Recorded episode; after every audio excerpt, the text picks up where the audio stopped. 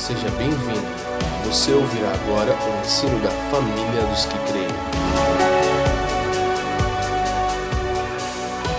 Então, hoje vamos seguir a segunda parte do livro de Romanos, que é chamado o plano perfeito.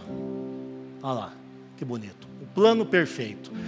Semana passada, o Leandro Vieira tratou o versículo 1 ao 13 e hoje nós vamos tomar início do versículo 14 até o versículo 25, tá?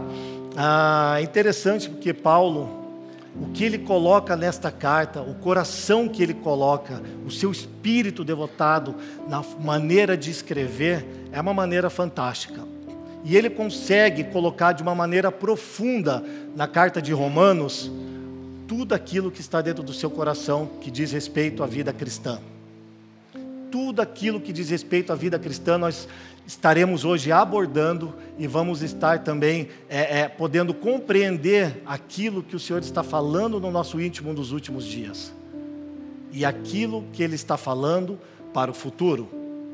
Então, esta carta ela traz como um foco principal a segurança de que somos filhos de Deus. Isso tem que estar bem claro para você, que nós somos filhos de Deus. Para iniciar, vamos colocar a primeira citação lá, Rosa, por favor. Vamos lá. O capítulo 8 é dividido em três partes. A primeira descreve as diferentes facetas do ministério do Espírito de Deus, que liberta, habita, santifica, guia, testifica e, por fim, ressuscita os filhos de Deus, do verso 1 ao 17. A segunda sessão trata da glória futura dos filhos de Deus e da redenção de toda a criação, do verso 18 ao 27. E em terceiro lugar, Paulo enfatiza o inabalável amor de Deus, que age em todas as coisas para o bem daqueles que o amam, do verso 28 ao 39. O capítulo começa com nenhuma condenação e termina com nenhuma separação. Em ambos os casos, referindo-se aos que estão em Cristo Jesus. Palavras de John Stott. Então veja só, primeiro ele fala sobre os ministérios, primeira parte, sessão do tema. Ele fala sobre os ministérios do Espírito de Deus. Que liberta, que habita, que santifica, que guia, que testifica e por fim ressuscita os filhos de Deus. E isso é grandioso, porque nós vamos falar um pouco sobre isso. Sobre os filhos de Deus sendo ressuscitados, que faz parte do seu plano a segunda sessão, falando sobre a glória futura dos filhos de Deus e a sua redenção, a redenção de toda a criação. Então, a glória futura sobre os filhos de Deus tem um propósito. E qual é esse propósito? É a redenção de toda a criação, onde eu e você, os filhos de Deus, farão parte de toda a redenção da criação. É isso que ele está tratando ali. E em terceiro lugar, o inabalável amor de Deus. Esse inabalável amor nós podemos ver como estava escrito aqui: nenhuma condenação, que é como inicia o capítulo de Romanos 8, e termina como nenhuma separação. Ou seja, nós que fomos salvos, não temos como estar condenados mais. Preste atenção nisso. Você não entra e sai da condenação. Uma hora está salvo, outra hora está condenado. Pequei, condenado. Ah, fiz uma boa ação aqui, estou salvo. Não é assim. Porque não é pelos seus méritos e pelo seu próprio esforço. Você está salvo pela graça do nosso Senhor Jesus Cristo, pela sua obra redentora. Amém? Então vamos lá. Então precisamos entender justamente isso: que nenhuma condenação, porque Deus vê Cristo Jesus em mim e em você. É por isso que não há nenhuma condenação, porque quando Ele olha para você, ele está vendo quem? Jesus Cristo. Então não tem como te condenar, senão ele estaria condenando novamente o seu filho. Entende isso? Para todos aqueles que estão em Cristo Jesus, não há condenação. Então, o versículo 13 do capítulo 8 de Romanos termina assim: Se pelo Espírito mortificar a carne, viverão. É como termina o versículo 13, só para a gente poder dar uma introdução aqui rapidinho. É, o que é resistir ao pecado. O que é viver pelo Espírito, mortificar a carne?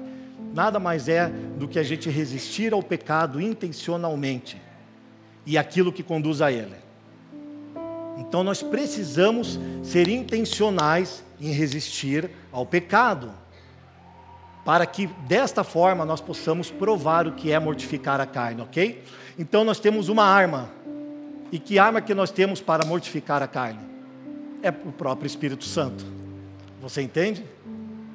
Então, se você tem o Espírito Santo, meu amigo, você está completamente armado para lutar contra o pecado. Então, toda vez que eu resisto ao pecado, obviamente eu sou santificado. Entende? 1 Tessalonicenses, capítulo 5, 21 e 23, o Vieira falou um pouco disso na semana passada. Toda vez que eu luto contra o pecado e eu resisto contra ele, eu sou santificado. A cada vez mais. Espírito, alma e corpo, eles se tornam irrepreensíveis para o dia do Senhor.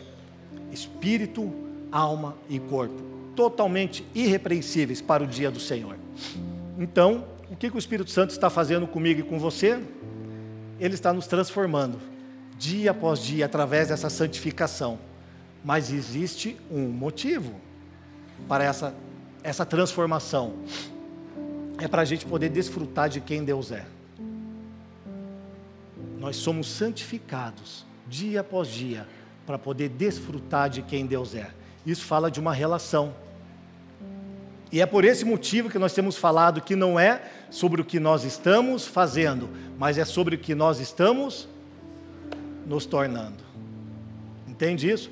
Então o Espírito Santo está nos transformando para ter uma relação plena com o Pai. A nossa relação com Cristo e com o Pai ainda não está completa a nossa comunhão com Ele ainda não é completa. Aquilo que estamos vivendo hoje é apenas uma sombra daquilo que vamos viver no futuro. Entende? Essa transformação está acontecendo para que nós tenhamos uma relação plena com o Pai. Então não é sobre aquilo que nós estamos fazendo, é sobre aquilo que nós estamos nos tornando. Não é sobre fazer, é sobre ser. Perfeito? Então, se o tema central desta carta fala sobre a segurança do cristão, que segurança é essa? Primeiro, é que nós nos tornamos filhos pela obra de Cristo. Nos tornamos filho pela obra dele. Ou seja, não foi pela sua obra. Se você pensa que você se tornou filho ou pode fazer parte dessa família porque você ora muito, porque você jejua muito, porque você dá muita gorjeta no sinaleiro, você está errado porque não é pelo seu mérito. É totalmente mérito de Cristo Jesus na sua ação salvífica na cruz. Perfeito? Então, qual a nossa segurança? É que nós nos tornamos filho pela obra de Cristo, para viver pelo Espírito, para se tornar como Ele é.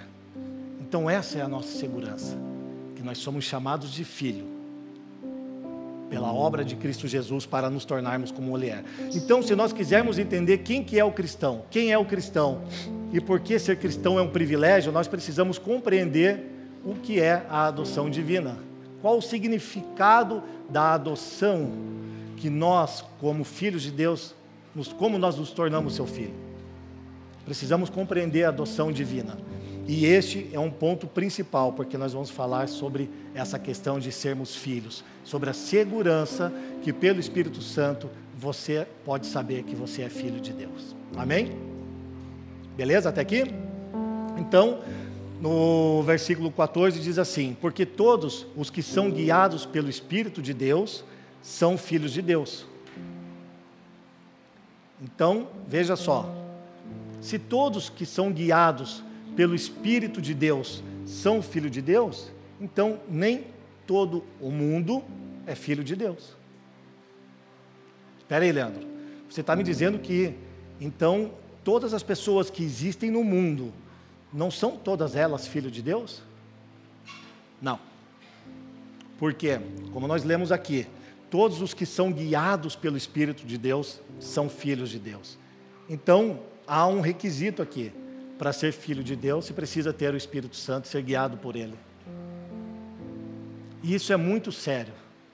Isto é muito sério. Porque muitas pessoas com qual nós conhecemos, talvez, não sejam filhos de Deus. E nós precisamos compreender isso. Vamos entender um pouquinho mais à frente, vamos destrinchar um pouquinho essa questão. para que a gente possa entender. Citação 2, por favor. Veja só o que diz aqui. Eu tomo a liberdade de garantir que o tema principal do capítulo 8 não é santificação. O tema central é a segurança do cristão. Ao mesmo tempo, os dois tópicos estão intimamente ligados, uma vez que a marca que identifica aqueles que realmente pertencem a Cristo é a posse do Espírito de Deus. Está no versículo 9 de Romanos. O testemunho que ele dá em nosso íntimo nos garante que somos filhos de Deus. Dr. Martin Lloyd Jones. Então veja só, o tema central é a segurança do cristão e é a marca que identifica que aqueles que pertencem a Cristo Jesus é a posse do Espírito Santo. Então, se você olhar no versículo 9 rapidamente, deixa eu abrir aqui, ele diz assim, ó: Entretanto, vocês não estão sob o domínio da carne, mas do Espírito. Se de fato o Espírito de Deus habita em vocês, e se alguém não tem o Espírito de Cristo, não pertence a Cristo. Esse é o grande ponto. Martin Lloyd Jones está colocando esse testemunho. Então, o que o Espírito Santo ele faz dentro de mim e dentro de você?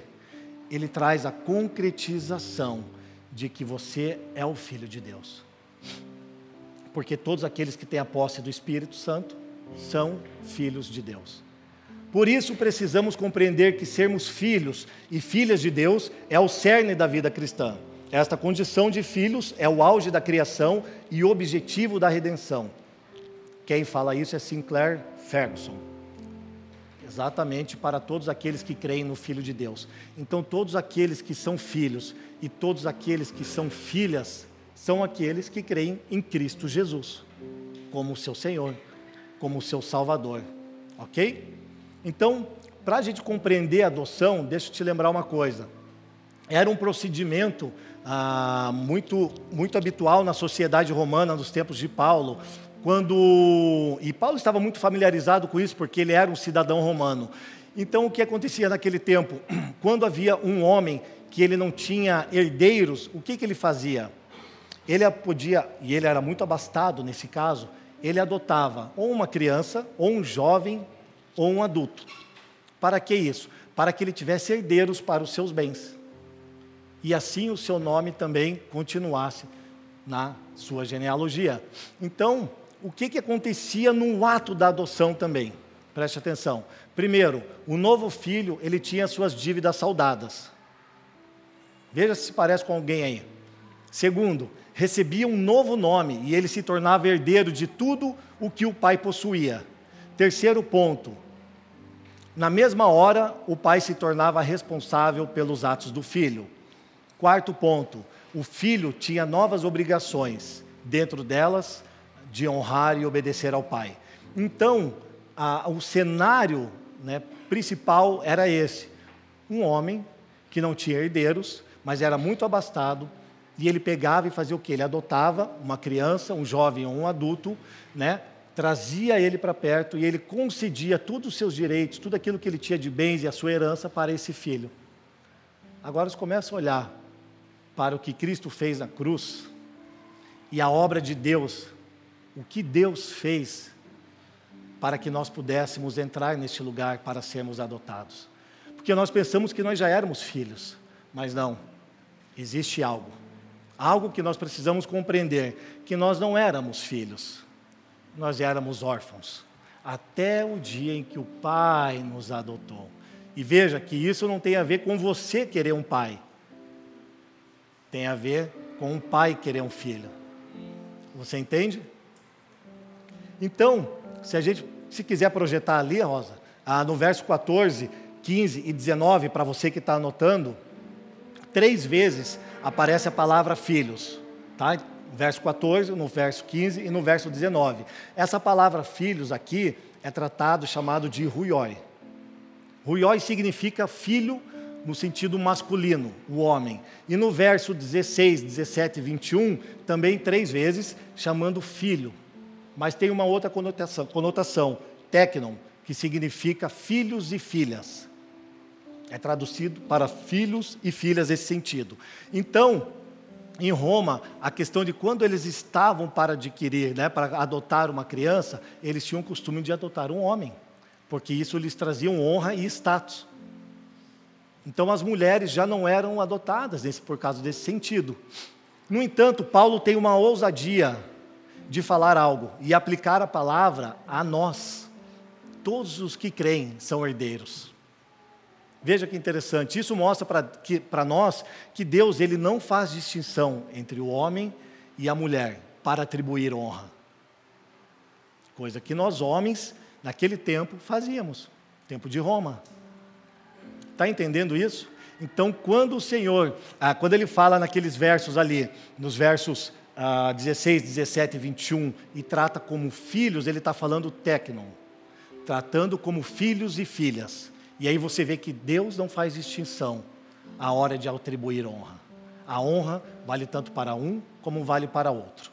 Agora, esse ato de Paulo foi uma atitude subversiva naquela época. Porque você imagina ele ter que quebrar uma mentalidade que era permeada pelos romanos e ele vem falando assim: a mulher tem direito de honra. E isso é magnífico, né? Porque porque a palavra subversivo significa revolta contra a ordem social atual.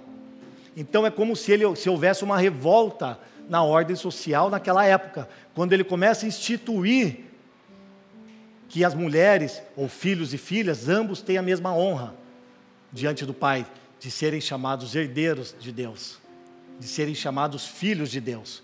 E isso ia contra a, aquela mentalidade da época, porque em Cristo a outorga de poder da adoção vale tanto para mulheres como para homens. Ou seja, Deus não tem distinção.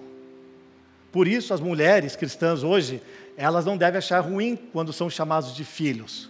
Quando nós estamos né, falando, ou orando, ou cantando, nós somos filhos de Deus. Por quê? Porque a palavra filhos que Paulo está colocando aqui é técnico, filhos e filhas, no plural, trazendo ambos para o mesmo lugar de herdeiros filhos e filhas de Deus. Amém? Vocês estão entendendo isso? Isso é muito bom, né? E aí, não só isso, mas também os homens não podem atribuir algo ruim quando é chamado do quê? De noiva. Porque a noiva, porque nós homens fazemos parte da noiva. Então também, assim como as mulheres não podem achar ruim ser chamado de filhos, o homem não pode atribuir desonra quando é chamado de igreja. Agora escuta, não o homem no singular particular, porque eu sozinho não sou a noiva. E isso precisa ficar muito claro. Eu, homem, não posso casar com outro homem. Mas nós, noiva, entende? Casamos com o noivo. Assim como nós, filhos, herdeiros, ele está falando que são homens e são mulheres. Então, noiva não é para um homem, noiva é para um coletivo. Perfeito? Tranquilo? Todos os cristãos são filhos e são noivas. Isso é bom demais, né? Ou seja, Deus é imparcial em metáforas. Então, quando você quer entender um pouco mais de Deus, você precisa compreender essas metáforas. Aí a gente vai começar a entender um pouquinho mais de Deus. Então, quem são filhos de Deus? todos os que têm espírito e são adotados pelo Pai.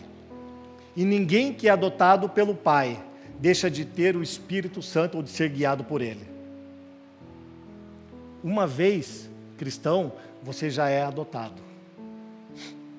E o mais interessante disso é que quando você é adotado, você começa a entender que esse é um ato exclusivo do Pai.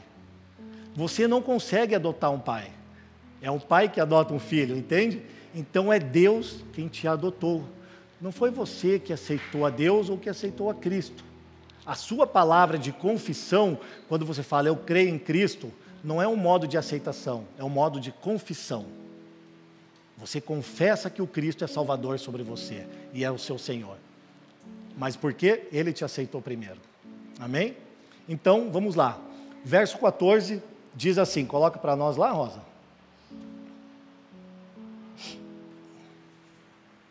Porque todos os que são guiados pelo Espírito de Deus são filhos de Deus. Agora, volta um, vamos ler o 13 rapidamente. diz assim: Pois se vocês viverem de acordo com a carne, morrerão, mas se pelo Espírito fizerem morrer os atos do corpo, viverão. Então veja, Paulo está vinculando o 14 com o 13, a palavra porque está trazendo que aquilo que Paulo está prestes a falar com aquilo que ele acabou de dizer. Então, ele está trazendo um complemento no verso 14 daquilo que ele estava falando no verso 13. Vamos ler uma citação e aí a gente continua a, a leitura. Citação 3. Citação 3. Está lá. É provável que Paulo esteja ainda se referindo a uma experiência de vida e morte agora, não no futuro. Ele diz aqui: se você deixar a natureza pecaminosa remanescente em paz, se der permissão à carne de prosperar e crescer, haverá problemas terríveis. Em vez disso, você deve, pelo Espírito, atacá-la e fazê-la morrer. Quanto mais matar a carne, mais você desfrutará da vida espiritual que o Espírito Santo dá. Vida e paz. Palavras de John Stott. Então veja, quanto mais você mortificar a carne, mais uma vida espiritual você vai ter. Veja que interessante. E que algo que é central nas nossas vidas. Porque ele diz assim: se você der permissão para o pecado prosperar e crescer, haverá problemas terríveis. E este é o grande problema na nossa vida. Que talvez muitas pessoas possam brincar com o pecado, achando que não dá nada. Mas não. Se o pecado crescer e florescer dentro de nós, haverá problemas terríveis. Mas veja só, há uma forma de nós atacarmos o pecado, que é através do Espírito Santo. Veja que beleza. Você ainda acha que é difícil vencer o pecado? Sinceramente, parece difícil, mas quando somos guiados pelo Espírito, se torna fácil. Porque você não vai se reclinar, não vai ter gosto no pecado. E isso é mortificar a carne. É isso que ele está falando. Então, quanto mais eu matar a carne, mais eu posso desfrutar do Espírito Santo, da vida que ele nos dá. Ou seja, o poder sobre o pecado está à nossa, está à nossa disposição, porque somos filhos. Se você não fosse filho, você não teria o Espírito Santo. Logo, você teria impossibilidade de lutar contra o pecado. Como você tem o Espírito Santo e é guiado por ele, você luta contra o pecado, entende? E não deixa ele crescer na sua vida. Agora ele fala sobre problemas terríveis que podem a, a, a acontecer com aquele que está deixando prosperar o pecado na sua vida. E eu quero falar isso aqui para entrar sobre essa questão da mortificação da carne, porque ele diz assim: problemas terríveis. E aí, muitas vezes nós não sabemos porque somos acometidos de grandes coisas que não nos deixam avançar no Senhor. E eu não vou, não vou me estender nesse ponto aqui, mas a culpa começa a tomar conta de nós. A culpa faz parte do nosso dia a dia. Qualquer coisa que eu faça, que eu erre, ou quando eu peco, a culpa vem como uma, um, um, espírito de escravidão sobre nós. A autocomiseração, a angústia, os ciúmes, a ira, a ausência de perdão. A ausência de perdão também faz parte da falta, a, a, do, da questão do pecado, de nós deixarmos ele correr sobre nossas veias deliberadamente. Então, assim, preocupações exacerbadas, tormento, e tudo isso leva o quê? Diz que o salário do pecado é a morte. É sobre isso que nós somos acometidos. Quando nós deixamos o pecado tomar conta e o Espírito Santo nós abafamos. Você entende? Por isso que há muitos males e esse é o grande problema. Então, o que acontece? Agora, na segunda parte ele diz assim: "Mas aqueles que são guiados pelo Espírito vivem uma vida espiritual". E é uma vida de paz, e tranquilidade no espírito. Veja só, a mentalidade da carne é morte, mas a mentalidade do espírito é vida e paz. No versículo 6 está dizendo isso. Então, quando a minha mente está focada nas coisas do espírito, eu tenho vida e tenho paz. Se a minha mente estiver focada nas coisas da carne, eu tenho morte. E o que é morte? É viver com esses problemas terríveis É você ter que conviver com ciúme, com ira, com angústia, com preocupações exacerbadas. Entende isso? Esse é o grande problema. Nós vivemos, na, a, a, em vez de desfrutarmos da vida que o Espírito tem para nos dar, a gente continua vivendo de uma forma que é totalmente contrária daquilo que Ele quer nos dar: vida e paz, que é o contrário de tudo isso. Então, assim, eu quero trazer uma analogia rapidamente: é como, é como o nosso corpo, a, referente à medicina, nos ensina que você é aquilo que você come. Você é aquilo, já ouviram isso? Você é aquilo que você come, não é verdade? Então, assim, talvez você possa discordar até agora, mas veja só, eu aprendi com o meu amigo Felipe Bruel, o doutor, amigo, irmão em Cristo, que o intestino, o nosso intestino do nosso corpo é o segundo cérebro. Vocês sabiam disso? Que nós temos dois cérebros. Eu só sabia que tinha um, e eu, na verdade, pelo tanto de coisa errada que eu fiz, acho que meio ainda. É, é, algo, é também, Fê? Alguns aí meio, né? E assim, então o que acontece? O intestino, ele é tratado como o segundo cérebro do seu corpo. Deixa eu só ajeitar aqui. Parece que está caindo aqui. Aí. Então, o intestino, ele é dito como o segundo cérebro do nosso corpo. Tudo aquilo de que eu me alimento, ele passa pelo intestino. E ele leva estímulos ao cérebro, à sua mente. Seja ele bom ou ruim tudo de acordo com os nutrientes que você come naqueles alimentos. Beleza? Então tudo que você come tem nutrientes. E o seu intestino, ele leva o quê? Estímulos para o seu cérebro. E quando ele chega no seu cérebro, a sua mente devolve ao seu corpo estímulos bons ou ruins, de acordo com aquilo que você comeu. Então, assim, a pergunta é: o que nós estamos comendo? Mas, Leandro, o que, que você está falando? De coisas espirituais ou coisas natural, naturais? Dos dois. Você entende? Por quê? Porque aquilo que você come, aquilo que interessa a sua mente, ela vai descer ao seu coração e ela vai orientar e nortear a sua vida. Mateus 4,4, quem lembra desse texto? Mateus 4,4, quando Jesus é levado ao deserto e ele é tentado por Satanás, diz assim: é, Satanás fala para Jesus: é, Jesus, você está jejuando, vou contextualizar aqui. Eu sei que você está jejuando e você está aí dizendo que é o filho de Deus. Então faça o seguinte: pegue essa pedra e faça ela virar em pão. E Jesus fala o quê? Nem só de pão viverá o homem. Cara, isso é fantástico. Quando ele diz: Nem só de pão viverá o homem, mas de toda palavra que procede da boca de Deus, ele está falando daquilo que é alimento para nós. Então, do que nós vamos nos alimentar a respeito das coisas de Deus, é assim como o nosso corpo, se nós comemos um alimento saudável, ele desce ao seu intestino, ao seu segundo cérebro, ele manda para o seu cérebro estímulos, e o seu, o seu cérebro ele vai mandar coisas boas ou ruins para o seu corpo. Muitas vezes nós não sabemos porque estamos mal, porque nós estamos ruins, é porque nós comemos porcaria mesmo.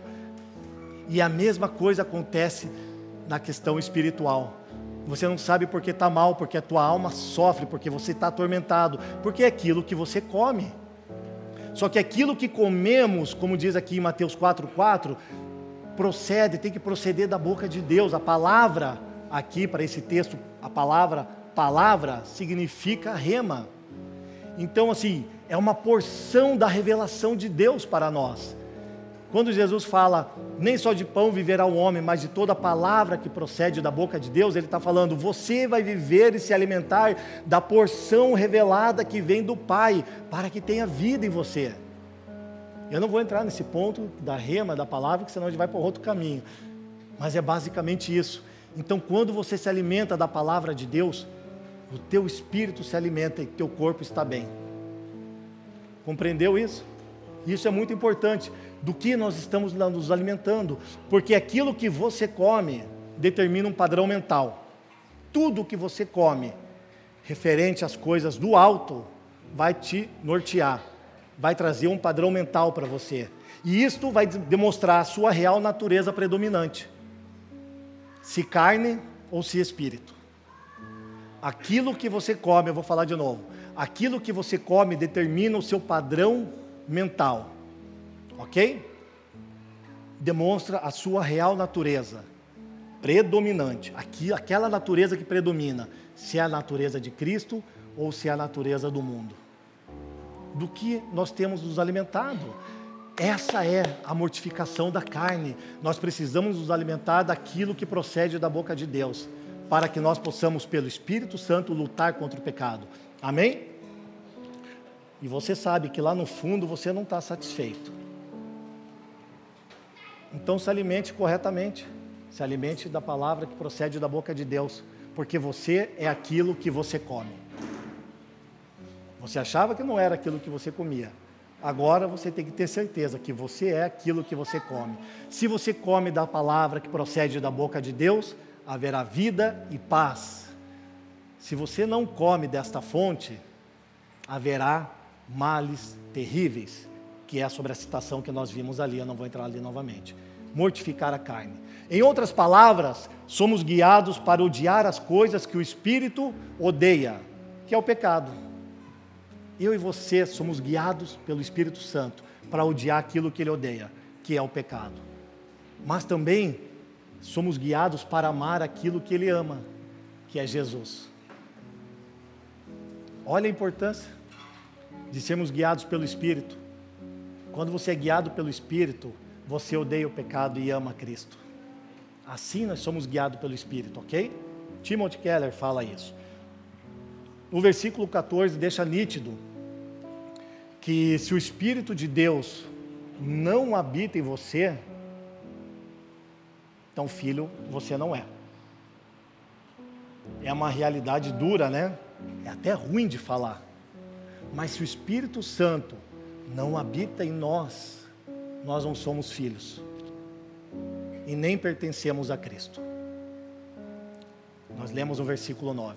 Mas se você, pela fé, pertence a Cristo Jesus, você é filho de Deus e tem o seu Espírito. As três declarações, elas são verdadeiras e uma não está ausente da outra. Se uma é verdade, a outra também é verdade. Se tudo isso é mentira, então é mentira. Você entende isso? Então, se você, pela fé, pertence a Cristo, é filho de Deus e tem o seu Espírito. Amém? Você crê nisso? Você tem o, tem o Espírito de Deus? Tem o Espírito Santo? Então creia. Creia que você tem o Espírito Santo. E peça para o Senhor, para o seu Deus, começar a falar através do Espírito, para que cada vez isso se torne uma verdade e ele fale ao seu íntimo. Você precisa ouvir a voz do Espírito. Vamos ler o verso 15? Diz assim: Pois vocês não receberam um espírito que os escravize, para novamente temerem, mas receberam o espírito que os adota, como filhos, por meio do qual clamamos, Abba, Pai. É, isso é lindo. Então, no verso 15, deixa nítido que os cristãos, os cristãos, todos os cristãos, todos os filhos de Deus receberam o Espírito Santo. Perfeito? Pois vocês não receberam um espírito que os escravize. Não, nós não recebemos o espírito de escravidão. Qual o espírito que nós recebemos? O espírito que os adota como filhos, por meio do qual clamamos Abba Pai. Então fica claro que nós somos filhos por meio do espírito que nos adotou, o espírito de adoção. Vamos colocar mais uma citação aqui para a gente poder avançar.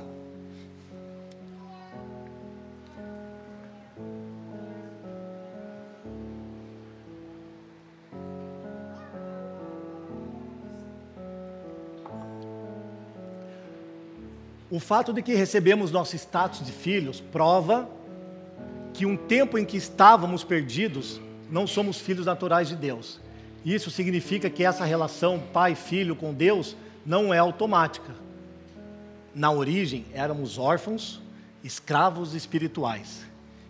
Nós não éramos filhos naturais de Deus. Nós fomos adotados, nós éramos órfãos e éramos escravos. Veja só. E isso é algo que a gente precisa compreender por quê? Porque toda a nossa relação se baseia inteiramente por um ato legal do Pai. A nossa relação com Deus se baseia num ato em que o Pai nos adotou. Nós éramos órfãos até esse dia. Então, um pai nós não conseguimos comprar, um pai nós não conseguimos conquistar. Você não se conquista, você não compra um pai. Esse é um ato legal somente dele. Não há nada que um filho possa fazer para merecer esse status. É incrível, né? Quando nós começamos a olhar para a obra redentora, nós olhamos que Cristo fez tudo por nós, o Pai fez tudo por nós, até a adoção. Sabe por quê? Porque, como nós dizemos, eu sou pior daquilo que eu imagino ser. Nós somos piores daquilo que a gente imagina que é. Você acha que diante da sua vida carnal, antes do Senhor te chamar para a sua maravilhosa luz, para fazer parte dessa família espiritual, você queria Ele? Nós não queríamos, porque nós estávamos entregues ao pecado. Era essa a nossa condição, de órfão e de escravo. Então, ele, por um ato legal, nos adota como filhos. Esse é o testemunho da segurança, da centralidade deste capítulo, onde ele fala, onde ele é um pai para nós e declara que nós somos filho para ele, ok? Então, um ponto importante para a gente lembrar é o termo filhos de Deus. Sempre, isso é primordial. Nós sabemos que somos filhos de Deus, mas adotados. Nós não somos filhos naturais de Deus. Porque só existe um que é filho natural de Deus e tem esse privilégio e essa honra: é Cristo Jesus. Somente Cristo Jesus é um filho natural do Pai. Nós fomos adotados e colocados nesse mesmo lugar, se é que cremos no seu Filho. Somos guiados pelo Espírito. Então nós somos chamados de filhos, ok? Então Paulo estabelece ah, sete privilégios de quem é filho adotivo de Deus, do verso 15 ao 17. Vamos ler primeiro?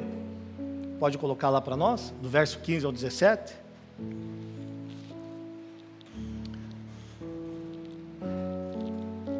Pois vocês não receberam um espírito que os escravize, para novamente temer, mas receberam o espírito que os adota como filhos, por meio do qual clamamos Abba Pai. O próprio Espírito testemunha ao nosso espírito que somos filhos de Deus. Se somos filhos, então somos herdeiros, herdeiros de Deus e cordeiros com Cristo, se de fato participamos dos seus sofrimentos, para que também participemos da sua glória. Vamos dar uma olhada então referente aos textos, desses textos que nós lemos do 15 ao 17, quais são os privilégios de sermos chamados filhos de Deus. Coloca para nós, Rosa. Vamos lá. Vocês vão lendo ali e eu fico aqui, porque senão toda hora que fico mexendo fica balançando aqui. Então, eu vou olhar com vocês lá, é melhor. Confiança. Primeira, confiança. No verso 15, a primeira parte: desfrutar da relação do Pai, sem medo de perdê-la. Então, primeira coisa que acontece, que é o privilégio de sermos adotados pelo Pai, é termos confiança. Cara, isso é maravilhoso. Você não pode perder essa relação com Deus. Uma vez que Ele te chamou sendo filho, ele, você não perde mais isso. É o que nós falamos no início do capítulo 8: não há condenação para aqueles que estão em Cristo Jesus. Não há mais condenação. Então, uma vez você se tornando filho, essa é a confiança que você tem que ter, que você pode desfrutar de uma relação com o Pai sem perdê-la, sem medo algum. Segundo, autoridade. Os filhos têm autoridade sobre o pecado e sobre demônios. Isso é muito forte. Sabe, você não pode andar de forma a se, a, se, se autocomiserar. Sabe, você sempre fala, ah, eu não posso, eu não consigo, não dá certo, eu não sei orar, ai que medo. Não, você tem que entender que Deus te deu autoridade. Sim, e a sua autoridade, que ele está falando aqui sobre a, a expulsar demônios e sobre o pecado, é o Espírito Santo que ele te deu. Marcos 3,15, você tem a autoridade, através do Espírito Santo, de expulsar até demônio. Então, qual é a nossa postura para compreender que a gente tem esse poder no Pai? Para aqueles que foram chamados para se tornar seu filho.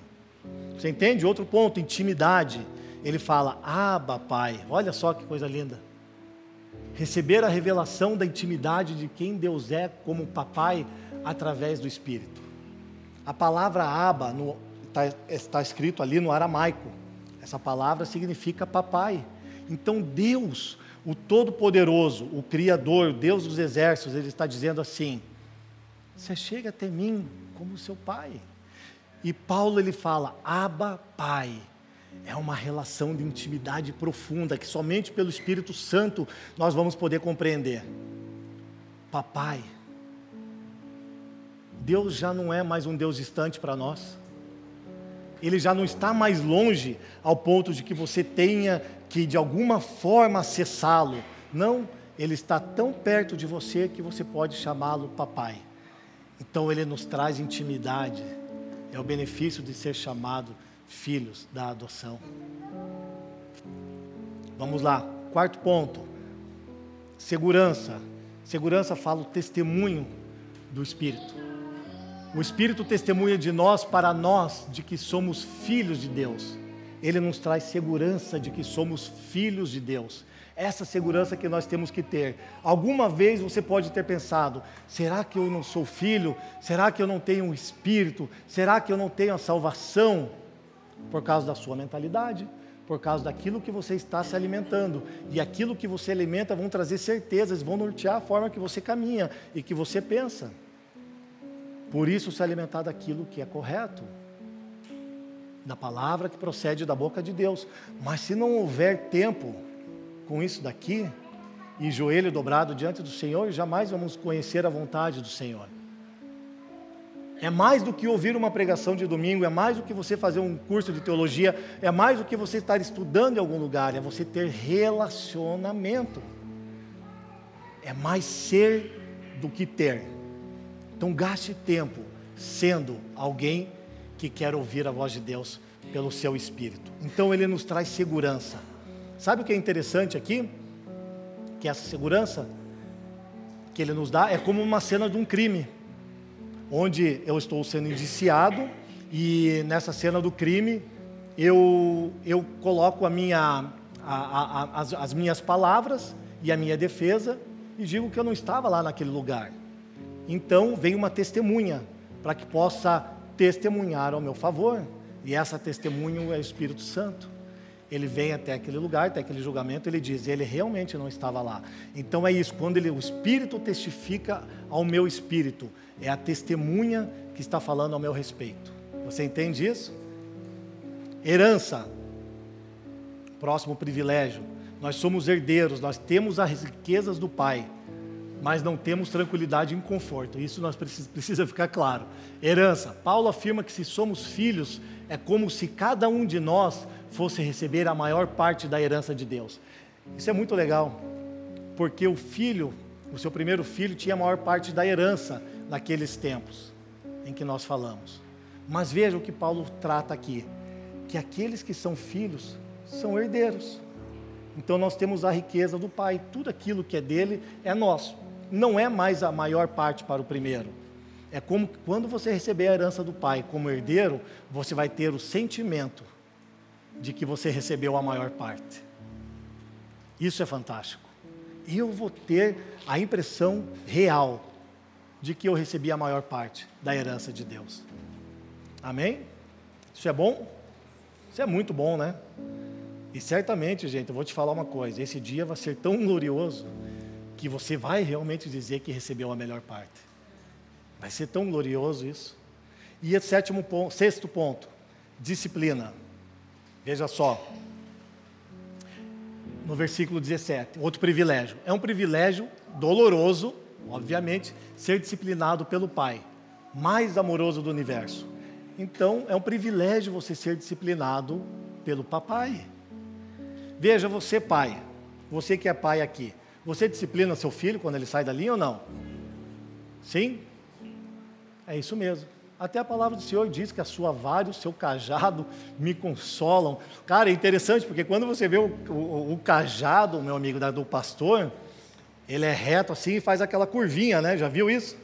Né? Ele tem aquela curvinha assim, sabe por quê? Porque quando a ovelha começa a andar para o lado errado, ele só coloca assim e faz assim, ó. Ele entorta assim, você automaticamente você volta para cá. Se não quebrar o teu pescoço, meu amigo, pode ter certeza que você vai andar direitinho. É isso que o pai faz quando não dá as palmadinhas. Então é um processo doloroso, é, mas só que lembre que é o privilégio ser corrigido pelo pai mais amoroso do universo. E é isso que eu e você, como pai, temos que fazer com nossos filhos, de uma forma branda, obviamente, mas precisamos disciplinar os nossos filhos. Porque ao fazer isso, ainda que possa doer mais em mim do que nele, é algo fantástico, porque lá na frente você vai evitar muita dor quando ele crescer. Você pode ter certeza que vai evitar muito problema a ser resolvido. Comece cedo, hein, Felipe? Você tem duas meninas aí. Vamos lá para a citação 5. Olha lá. Um bom pai disciplinará com amor, não usará sua autoridade com egoísmo para satisfazer a própria necessidade de se sentir poderoso ou no controle. Mas tampouco será tão carente do amor e da aprovação do filho a ponto de nunca fazer o que é difícil. Veja só. Vamos ler de novo? Um pai bom disciplinará com amor. Não usará sua autoridade com egoísmo para satisfazer a própria necessidade de se sentir poderoso ou no controle. Mas tampouco será tão carente do amor e da aprovação do filho a ponto de nunca fazer o que é difícil. Ou seja, vai doer. E você tem que corrigir o seu filho, pois as escrituras dizem que precisamos corrigir o filho. Senão nós nos tornamos, sabe o quê? Um pai banana. É verdade, um pai banana, um pai que deixa fazer o que quiser. Quando chega numa certa idade, o filho está mandando no próprio pai. Na nossa sociedade é muito claro e nós vemos isso no dia a dia. Infelizmente, nós vemos filhos que parecem o pai do seu próprio pai, e isso é terrível. Então nós devemos disciplinar os nossos filhos com uma mentalidade de aperfeiçoamento. Porque Cristo foi aperfeiçoado mediante aquilo que ele sofreu. Se até Cristo foi aperfeiçoado mediante aquilo que ele sofreu, você acha que o seu filho não tem que passar por certo sofrimento? Sim, porque ele está sendo aperfeiçoado. Por quê? Porque daí no futuro você não vai precisar reformar um homem, que é algo quase impossível. Então, corrija o seu filho agora, para que a sua mentalidade seja aperfeiçoada e ele possa te não só respeitar, mas toda a sociedade ele ter uma mentalidade correta de relacionamento. Para que no futuro você não tenha que corrigir um homem ou uma mulher. Então é um privilégio doloroso. E o sétimo ponto é a semelhança familiar. Vamos correr aqui. Sofremos com ele Sofremos com Ele por causa da verdade, pois nos parecemos com Ele. E essa é a grande verdade. Quando Ele nos chama para essa semelhança familiar, Ele está dizendo assim: bem, você vai sofrer comigo, porque a minha glória vai estar sobre você.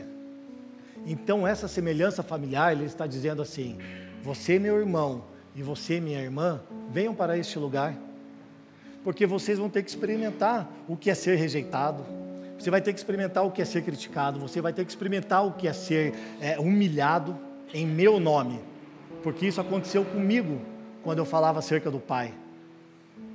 Então, à medida que nós anunciamos o Evangelho, assim, é, é, é nós, assim como nós anunciamos o Evangelho, nós vamos ser muitas vezes criticados, abandonados, até mesmo pelos nossos parentes, que não compreendem a sua decisão em estar em Cristo Jesus vai ser taxado como um cara estranho na sua faculdade, no seu trabalho. Mas escute uma coisa: isso faz parte do processo. Se você é como Cristo, você é igual a Cristo, você vai passar por essas aflições. Tim Keller ele fala assim, eu vou ler aqui, ó. Embora adotados, Deus implanta de fato a natureza de Cristo em nós, ao levarmos sobre nós a semelhança familiar do sofrimento. Então precisamos sofrer tornamos-nos mais e mais como filho e como nosso pai em nossas personalidades e atitudes. É assim que o cristão enxerga a perseguição e considera um privilégio. Então, quando você está sofrendo pela causa de Cristo, o cristão ele fala que é um privilégio. Por quê? Porque a partir daqui você se torna em atitudes e personalidades igual a dele. o seu comportamento, como você reage a uma atribuição contra a tua pessoa. Quando alguém xinga o teu filho, quando alguém bate no teu filho, qual a forma de você expressar Cristo? É disso que ele está falando. Você vai sofrer, vai doer, mas como que você vai lidar com a situação? É como diz: bata em mim, mas não bata no meu filho, né? Mexa comigo, mas não mexa com a minha esposa. Cara, quais são as nossas atitudes? Como é a nossa atitude no trânsito? Então, os sofrimentos vão fazer com que a gente se torne cada vez mais parecido com Ele. Amém? Então, o verso 15, ele fala sobre todos esses privilégios. Eles mostram o que Paulo quer dizer quando ele fala do espírito de escravidão, que nós não recebemos, e ele fala sobre o espírito de adoção, que é o que nós recebemos. Então, no sentido de que, mesmo crendo que Jesus, que nós estamos em Cristo, ele está querendo dizer: olha, você pode voltar para aquele estado de escravidão. Cuidado. Por isso que ele está falando sobre um espírito de escravidão. Porque mesmo estando em Cristo Jesus, nós podemos voltar para esse lugar. E isso é algo terrível, porque nós perdemos muito tempo da nossa vida. Por quê? nós podemos tomar, a nosso, podemos tomar o nosso relacionamento com Ele por causa de desempenho. Por isso que nós nos tornamos escravos espirituais.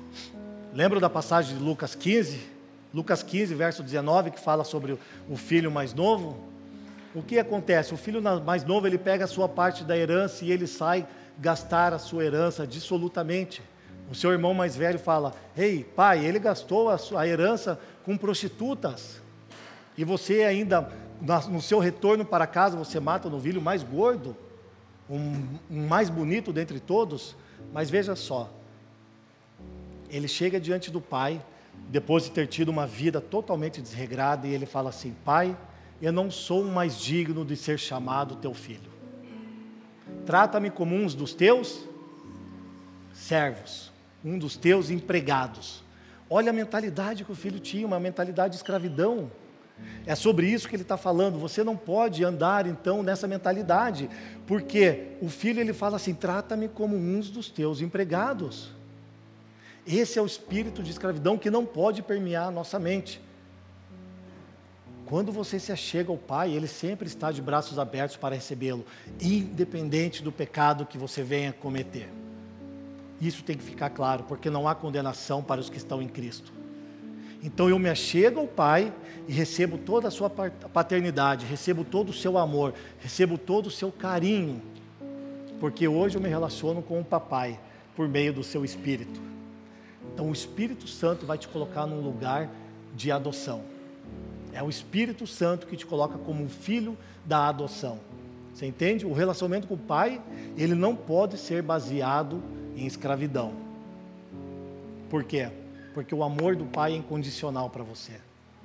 O amor do Pai é incondicional para cada um de nós. Então não se baseie em padrão de desempenho, porque não tem nada que você possa fazer para agradar o Pai. Não há nada que você possa fazer pela sua própria força, pelo seu próprio entendimento para agradar o Pai. Ele não te ama porque você faz algo para Ele. Ele te ama porque Ele é o Papai. Ele te ama porque Ele é teu Deus e porque Ele te chamou para fazer parte dessa família espiritual. Entenda que Ele te aceita como você é, do jeito que você é. Ele te aceita como você é. Ele quer que você faça parte dessa família espiritual. Você precisa compreender isso no espírito. Mas veja, o que, que nos leva a ter um espírito de escravidão? Ah, eu não sei se passei para você, Rosa, João 3, terceira carta de João, verso 2 ah, mas diz assim: tem lá? Eu vou ler aqui. Amado, João falando a Gaio. Amado, oro para que você tenha boa saúde e tudo lhe corra bem, assim como vai bem a sua alma. Veja só, anota, essa, eh, anota esse texto. Terceira carta de João, versículo 2. Ele diz: Amado Gaio, oro para que você tenha boa saúde e tudo lhe corra bem, assim como vai bem a sua alma. Olha que interessante, alma e espírito estão completamente conectadas. Por que, que ele fala que, que vá tudo bem para você, como vai bem a sua alma? Porque a alma fala do quê? fala dos nossos sentimentos, a alma fala das nossas emoções e a alma fala da nossa mente. O que são no, os nossos sentimentos? Os nossos sentimentos é como eu me relaciono com o meu próximo. As minhas emoções é como eu me relaciono comigo mesmo. E a minha mente é o padrão de pensamento que eu tenho. Então ele diz assim: Ó, oh, Gaio, preste atenção, eu oro por, por você, para que a tua saúde te vá bem, como vai bem a tua alma. Ou seja, se a tua alma, que é os teus sentimentos, que é as suas emoções e o seu padrão de pensamento estiverem bem, tudo lhe correrá bem. Então, a forma que você está se relacionando com o próximo, que é a base dos seus sentimentos, como que ela está? conflito, ódio, discórdia, ciúme, facção, dissensão, problema. Como você está se relacionando com você mesmo? Oh, miserável homem que sou, eu não consigo sair deste lugar. Entra em depressão. Como você se relaciona com as suas emoções, com a depressão? É isso que ele está falando aqui. Que o seu corpo que tudo lhe vá bem na sua saúde, assim como está a sua alma. Ou seja, se a sua alma está ruim, todo o seu corpo está ruim. E o seu padrão de pensamento, a sua mentalidade, os seus pensamentos têm que estar no alto. Amém? Como estão os seus sentimentos, as suas emoções, os seus pensamentos? E isso tem que ser colocado em ordem para que tudo te vá bem. Perfeito? Você se relaciona e vive como escravo ou como filho de Deus. É isso que acontece, mediante essas percepções dos seus sentimentos e das suas emoções. Você se relaciona como um filho de Deus ou você se relaciona como um escravo, como Lucas 9, como Lucas 15, 19 a gente leu aqui. Então preste atenção nesse ponto. Como que você lida com você mesmo? Para que você não viva num espírito de escravidão, porque você não recebeu um espírito de escravidão, mas você recebeu um espírito de adoção, ok? Então nós somos filhos e não precisamos ter medo. Por que não precisamos ter medo? Porque o medo pressupõe castigo. Se somos filhos e erramos, nós temos o Senhor, nós temos um intercessor diante do Pai, que é Cristo Jesus. Então você não precisa ter medo dessa relação com o papai. Eu quero deixar bem claro que você não tem um Deus inalcançável para você recorrer, você tem um papai que está próximo de você para colocar as suas dificuldades e os seus problemas diante dele. Simples assim. Agora veja só, por que, que o medo pressupõe castigo?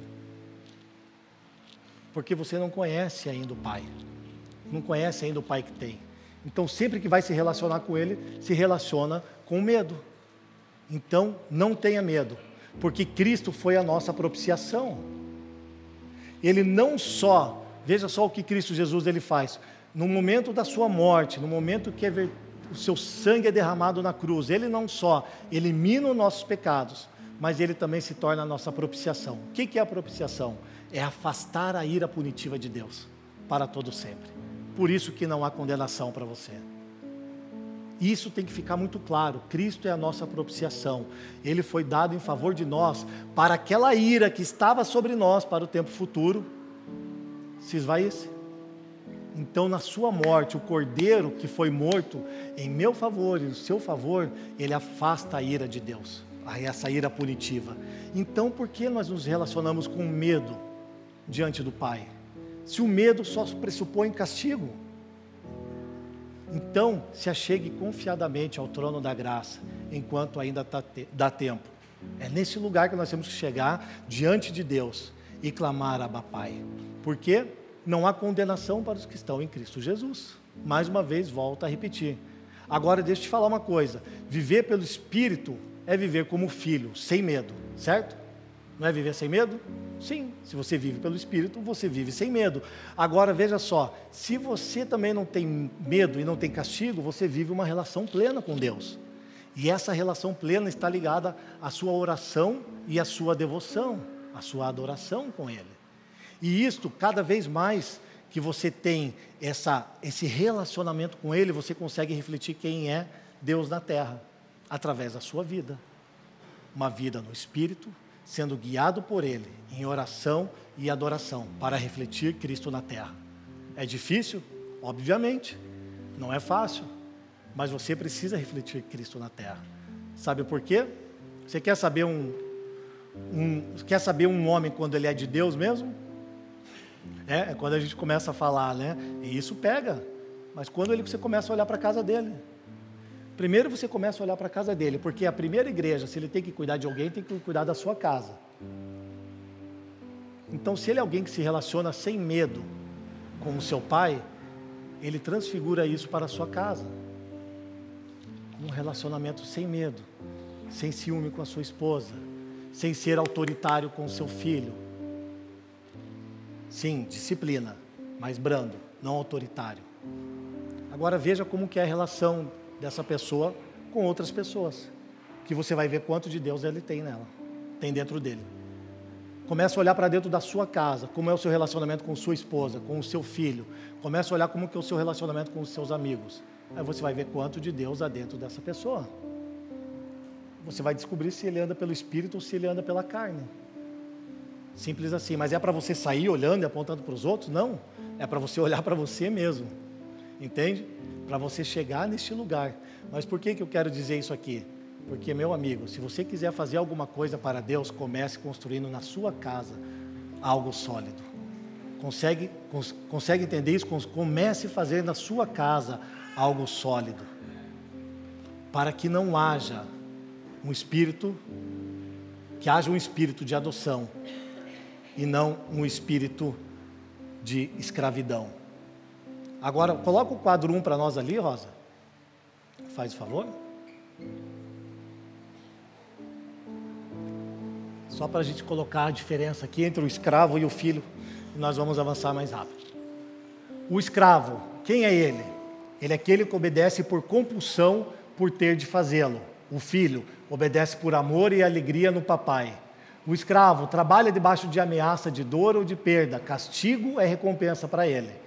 O filho, disciplina não é retribuição, mas instrução em amor. Insegurança, se eu escorregar, meu senhor poderá me bater, ou no meu trabalho me mandar embora. O filho tem segurança, se eu escorregar, meu pai me perdoará. O escravo, concentração no comportamento exterior e submissão a regras. O filho, concentração em relacionamentos e atitudes. O escravo tem de trabalhar, mas não lhe é dada nenhuma honra. O filho, ele é honrado e convidado a se juntar ao trabalho com o seu pai. Essa é a diferença de um escravo e de um filho, dessa mentalidade, desse espírito. Agora vamos voltar ao verso 17 rapidamente. Vamos ler ali, ó. Verso 17 diz assim: Se somos filhos, então somos herdeiros herdeiros de Deus e co-herdeiros com Cristo, se de fato participamos dos seus sofrimentos, para que também participemos da sua glória. Olha só. Então, se nós participamos do seu sofrimento, tem que ficar claro que isso é bom para nós, porque se participa do seu sofrimento, você vai participar da sua glória. Então, vale a pena sofrer por Cristo Jesus? Obviamente que sim, porque nós vamos participar da sua glória. Mas veja só, William Young ele fala assim que não há sofrimento na terra que o céu não possa curar. Então pode ter certeza, seja aquilo que for que você venha sofrer aqui na terra, o céu vai poder curar. A eternidade vai curar você de qualquer problema, de qualquer situação que ocorra aqui.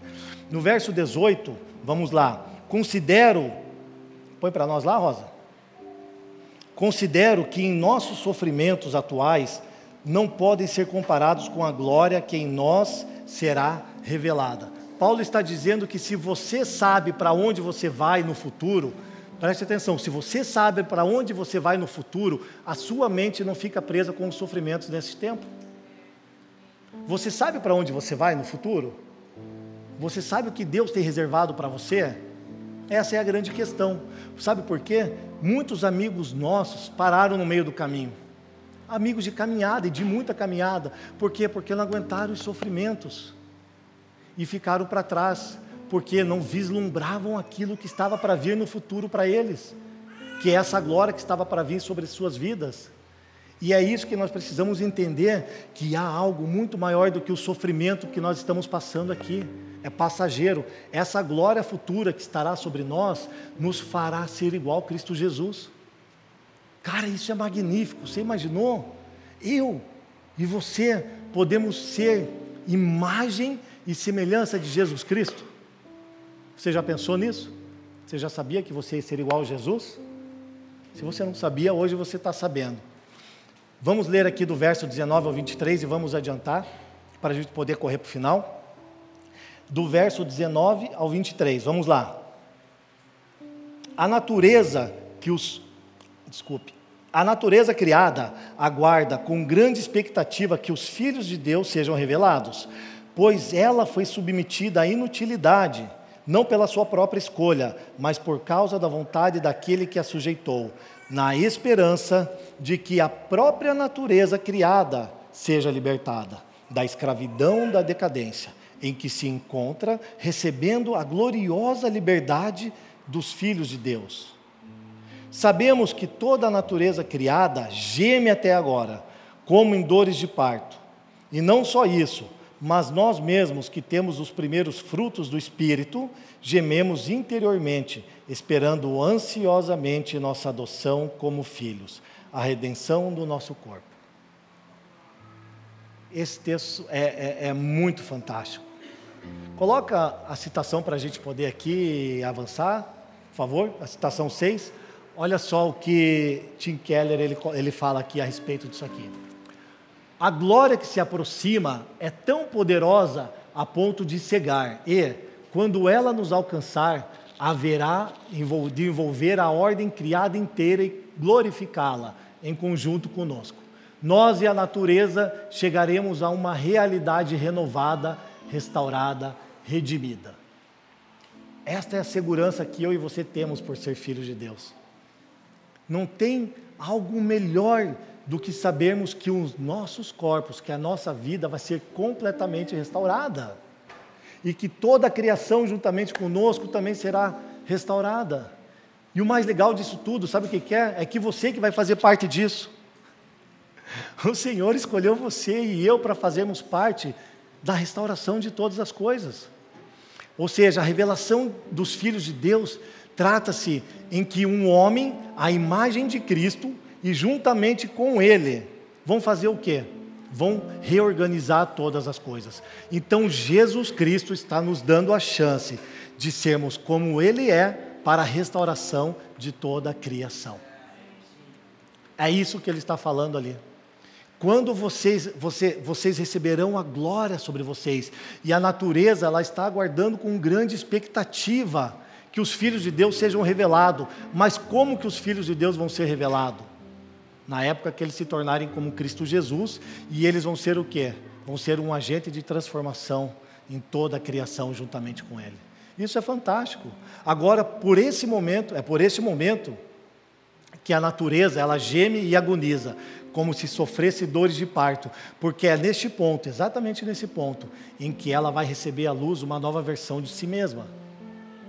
É exatamente aqui, é por isso que ela geme como uma mulher em dores de parto, porque ela está a ponto de ter uma nova versão de si mesma. Agora você pare para pensar. Peraí, Leandro, toda a criação ela vai ser é, redimida, vai ser restaurada? Vai. E vai ser por mim e por você, juntamente com Cristo Jesus, quando nós tivermos a glória de Cristo sobre nós, ou seja, o nosso corpo glorificado. Você começa a olhar para a natureza criada hoje de Deus, você começa a olhar para, para, para os oceanos, você começa a olhar para as praias. Meu, sério, quando fui para a Amazônia, eu comecei a ver aquelas árvores, frutas, comecei a olhar aqueles rios. Cara, você passa pelo Rio Negro e Rio Solimões, é fantástico, né? Sabe? Porque uma parte do rio ela é escura e outra parte é clarinha, e eles não invadem um espaço do outro. Cara, aquilo é fantástico. Eu e a Cris ficavam babando ali, né? Como que acontecia aquilo? E você olha, diz que a natureza hoje está caótica, que ela está em inutilidade, que ela está em decadência. Mas você começa a olhar para tudo aquilo que você vê na natureza e é a coisa mais linda. Então imagine quando, como ela vai ser quando ela estiver restaurada. É fantástico. Agora veja só. Deixa eu ler para você algo aqui. Agora veja que esses gemidos não são sem sentido diante da glória futura que nos espera. Por isso, os frutos do Espírito hoje nos vivificam, nos dão liberdade gradual né, dos efeitos do pecado para lutar contra o pecado e também nos tornam semelhante a Cristo.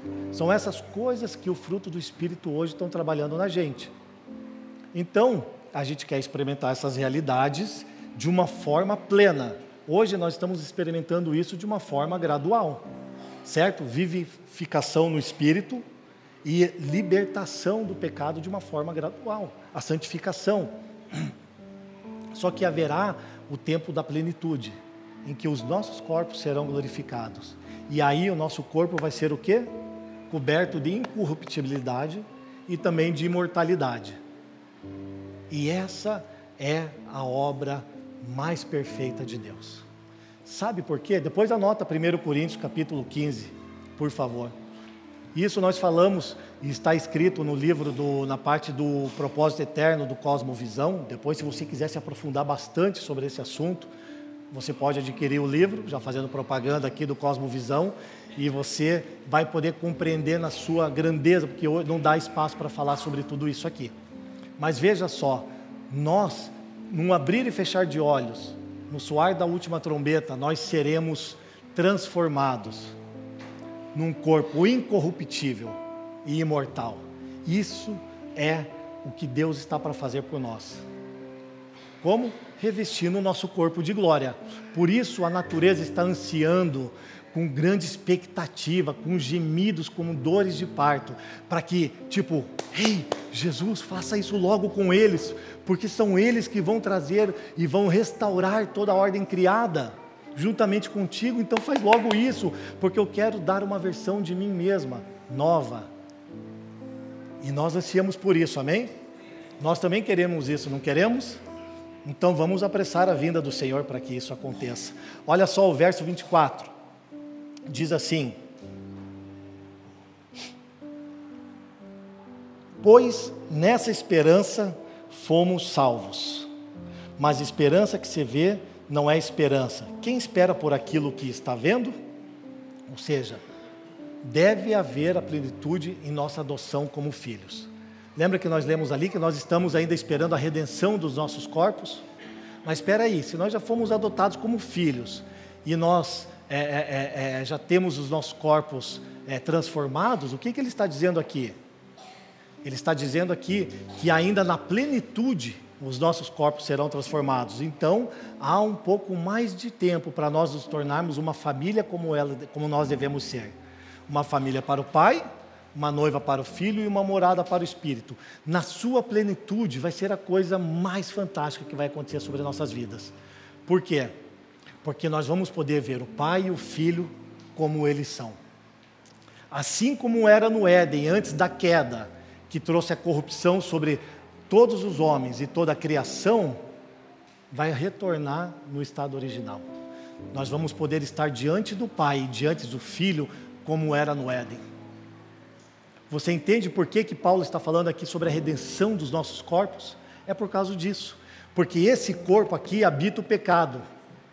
E ele ainda não foi revestido da glória de Cristo Jesus, que é um corpo glorificado, sem pecado.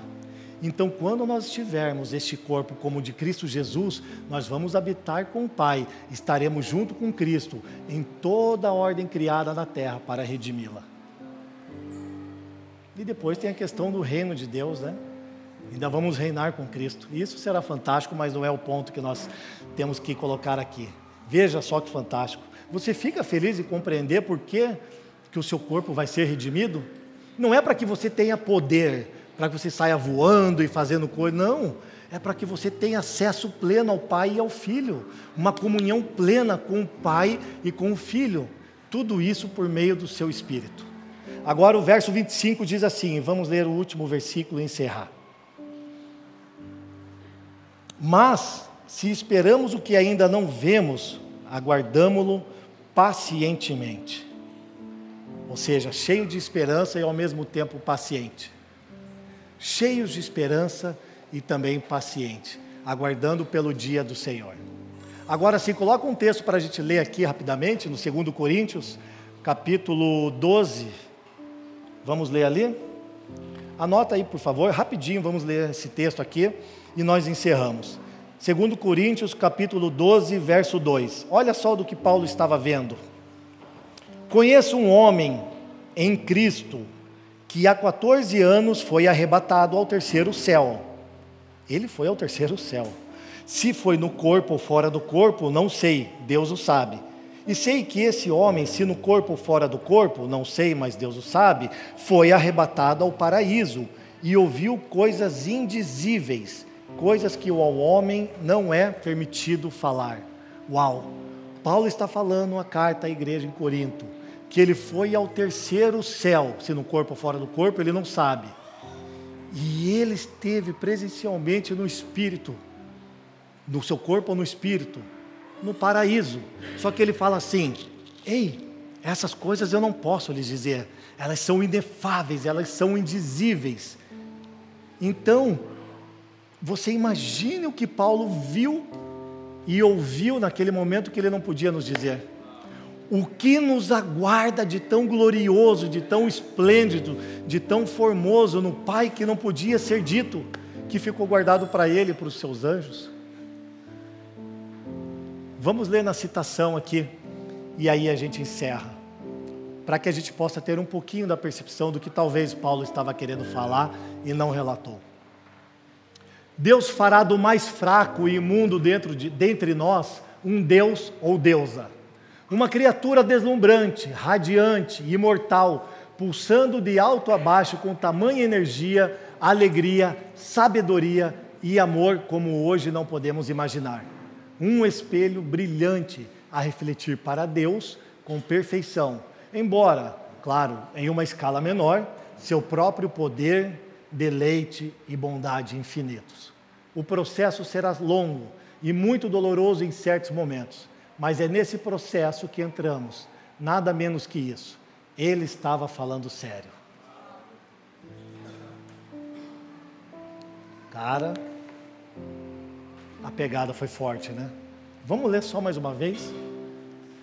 Deus fará do mais fraco e imundo dentre nós um Deus ou deusa uma criatura deslumbrante, radiante, imortal, pulsando de alto a baixo, com tamanha energia, alegria, sabedoria e amor, como hoje não podemos imaginar.